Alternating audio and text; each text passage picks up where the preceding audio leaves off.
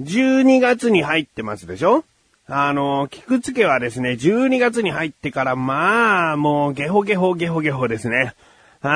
あのね、まず、最初に風邪ひいたのが長男のひいぼうかな。あーで、風邪をひいて、それがなんとなく次男の風貌にも移っ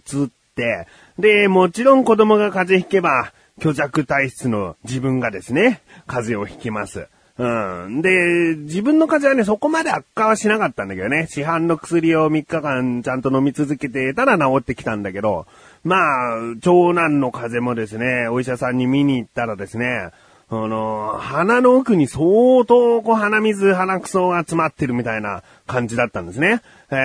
ー、で、まあ、そういったのを良くする薬ももらって、じゃあこれで治っていくかなと思った時にですね、あの、風貌が、なんか、治りかけたところでまたぶり返したのか、39度ちょっと熱が出ちゃいましてね。そんで一方、長男は徐々に薬を飲んでるおかげもあって治ってきたんですが、その、なんかね、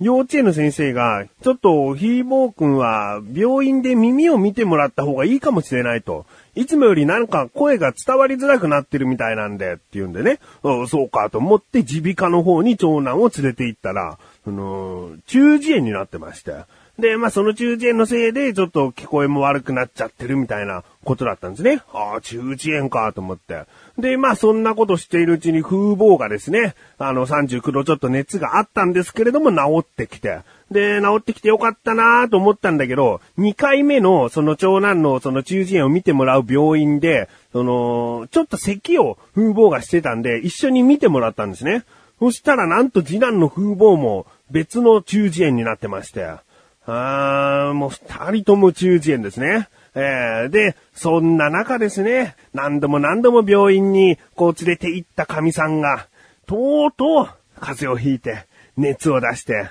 声もガラガラになってしまったと。あで、自分も完全に治っているというわけではなくて、あとはまあ鼻水がね、よく出てしまうという症状なんで、まあ一家全滅というか、うーん、もう12月になってね、やられてますよ。うーん、まあ、ほんと年越すまでにはね、まあせめてクリスマスのちょっとしたパーティーみたいなことをするので、それまでにはね、治りたいなと、治らせたいなと思ってますけども、皆さんはいかがでしょうか ?12 月に入ってね、あのー、ほんと寒いですから、えー、風邪にはどうか気をつけてください。ということで、今回の風は自分は大きな熱とか出なくてよかったなと思っている自分がお送りします。菊師匠のなだらか向上心。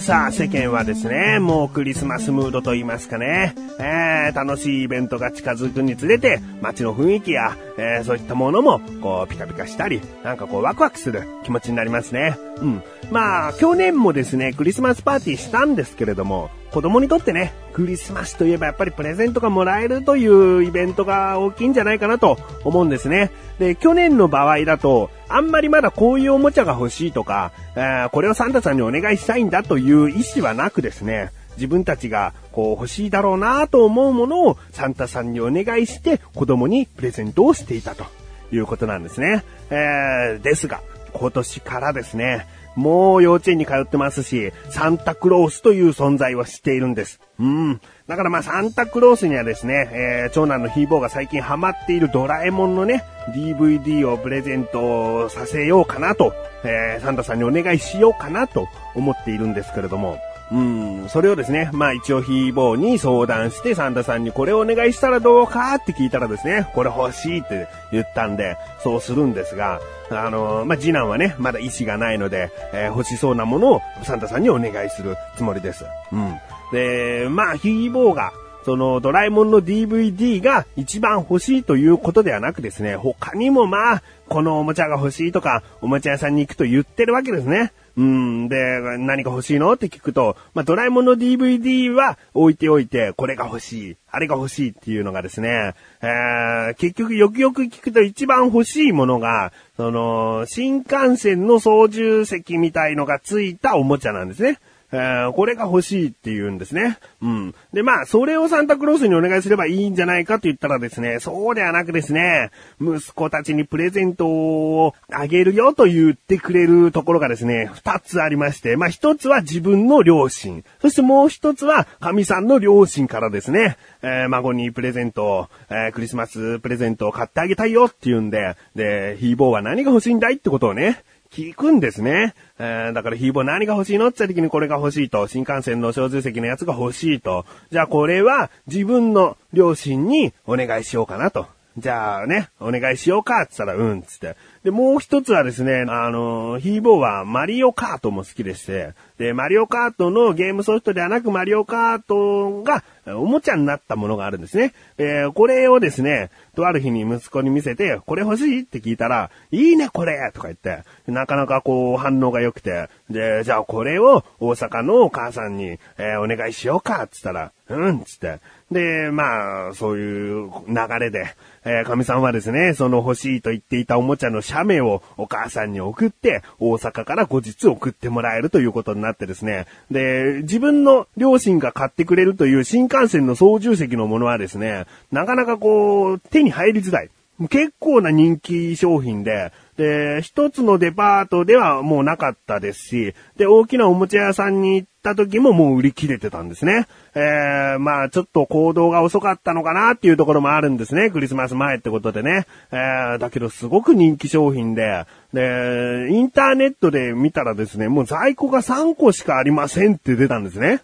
ああ、まずいと。もうこれ3個を逃していくと、どんどんこう値段がね、上がっていくのが嫌なんですね。転売屋か何か知らないけども、この、定価ではもう買えなくなって、だからもう3個しかない、どうしようっつって。で、でももうデパートとその大きなおもちゃ屋さんには売ってないから、自分の母親にネットで買っちゃった方がいいかもしんないっつって。ああ、そうね、っつって。で、ネットで買ったらですね、もう3時間後には売り切れと。いうことになってたんでね、ギリギリセーフだったんですね。うーん、そんな感じですよ。クリスマスプレゼントね。クリスマスプレゼントを毎年大変だなぁとちょっと思いましたね。あの、神さんのご両親と自分の両親もプレゼントを買ってくれるっていうのはもう本当にありがたい。自分も子供のおもちゃは打ち出してもらうのが好きだから、だからいいんだけども、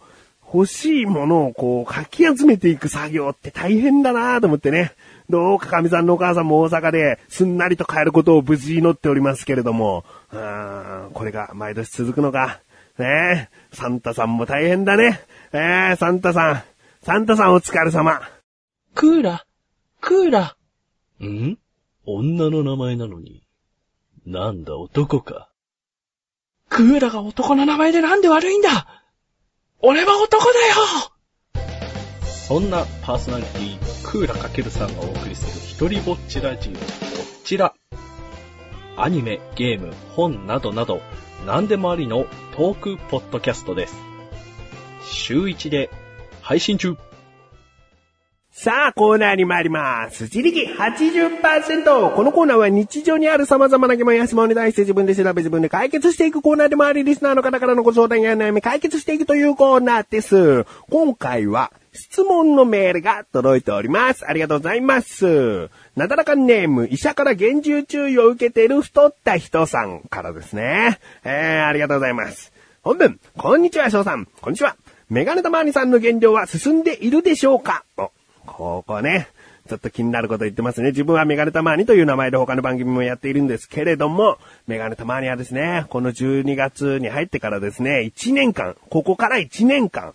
ダイエットをすると宣言しているんですね。詳しくはリンクページから行きます。アスレチック放送局の中のくっちりさラジオで12月更新分で言っています。うん。で、その12月更新分を聞いた人は、この後続くメールの文章にちょっとニヤニヤしながらですね、あ、この人かみたいなことを思えるんじゃないかなと思いますが、まあこれはクッチレサラジオを聞いてくださった方だけがちょっと楽しめる部分かと思います。えー、なだらかではちょっとこう、スムーズに行きたいと思いますね。えー、続き、先日家を買った友人の引っ越しを手伝いました。帰り際に金銭的なお礼をされそうになったのを誇示したため、後日、お肉のお礼が届きました。ねえ、お肉が届いたそうです。中には焼き豚とハムとソーセージが入っていました。クリスマスや正月に食べたいと思っています。焼き豚は甘辛いタレを作って焼き豚丼。ハムはステーキや削ったりして BLT サンドにしようと思っています。いいですね。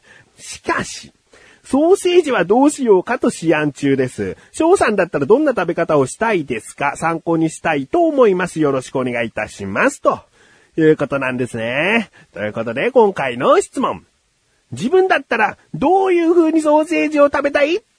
ですね。えー、これお答えしますね。まず、ソーセージの長さにもよるんですけどね。うーん、だいたい5センチというか、よく、こう、スーパーとかで売っているウィンナーサイズであればですね、自分はあの、ロールパン、ロールパンを焼いた後に切り込みを入れて、まあレタスなり、ちょっとしたキュウリなり挟んで、えーソーセージを入れて、ケチャップをかけてミニホットドッグにして食べるのは好きですね。えー、まあ他にも小さめに切って、えー、チャーハンだったりチキンライス、チキンライスにならないけども、まあケチャップライスですね。えーそういう中に入れてご飯と一緒に食べるとかね。そういう食べ方もいいですけどね。まあ、ここまでね、あっさりと言ってる分、自分はそういう食べ方が一番とは思っていないということなんです。えー自分にとってソーセージの食べ方、一番こうすると美味しい、幸せに感じるなぁと思う食べ方、えー言いますとですね、まず、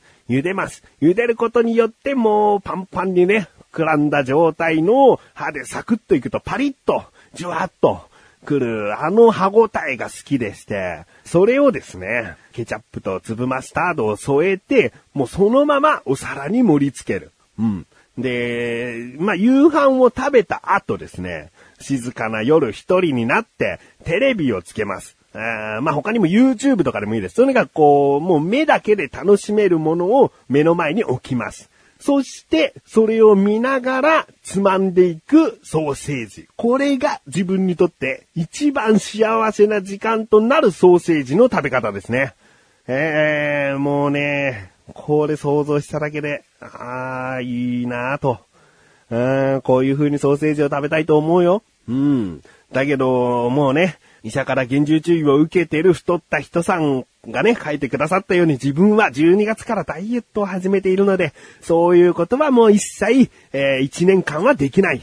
いうことなんですけどね。これは本当にいい食べ方。えー他のね、例えばポテトチップスとかそういうものでも、もちろん代わりにはなると思うんですけれども、ウインナーを、ソーセージをこんなにも食べていいんだっていうね、そのお皿にまんべんなく並べられた状態ね。あれがたまらない。あー他に家庭がいんじゃないかな。餃子とか、ちょっとね、香りがきつかったりとかね。あ本当にご飯が欲しくなってしまうようなおかずだとまた違うんですね。自分はソーセージってそこまで、えーソーセージ食べてご飯食べて、ソーセージ食べてご飯食べてっていうぐらいのおかずにはなってないんですね。自分の中ではですよ。あの、フライドチキンと同じ感じです。そのまま食べるものってなってるんで、ソーセージがベストかな。あーフォーク一本あればね、食べやすいですしね。えーまあ、そういう感じです。全然参考にならなかったかもしれませんが、えーこういう風に食べるのが好きです。ということで、医者から厳重注意を受けている太った人さん、メールありがとうございます。こういった感じで日常にある様々な疑問や質問の方をお待ちしております。投稿よりなだらかご助手を選択してどしどしとご投稿ください。以上、自力80%でした。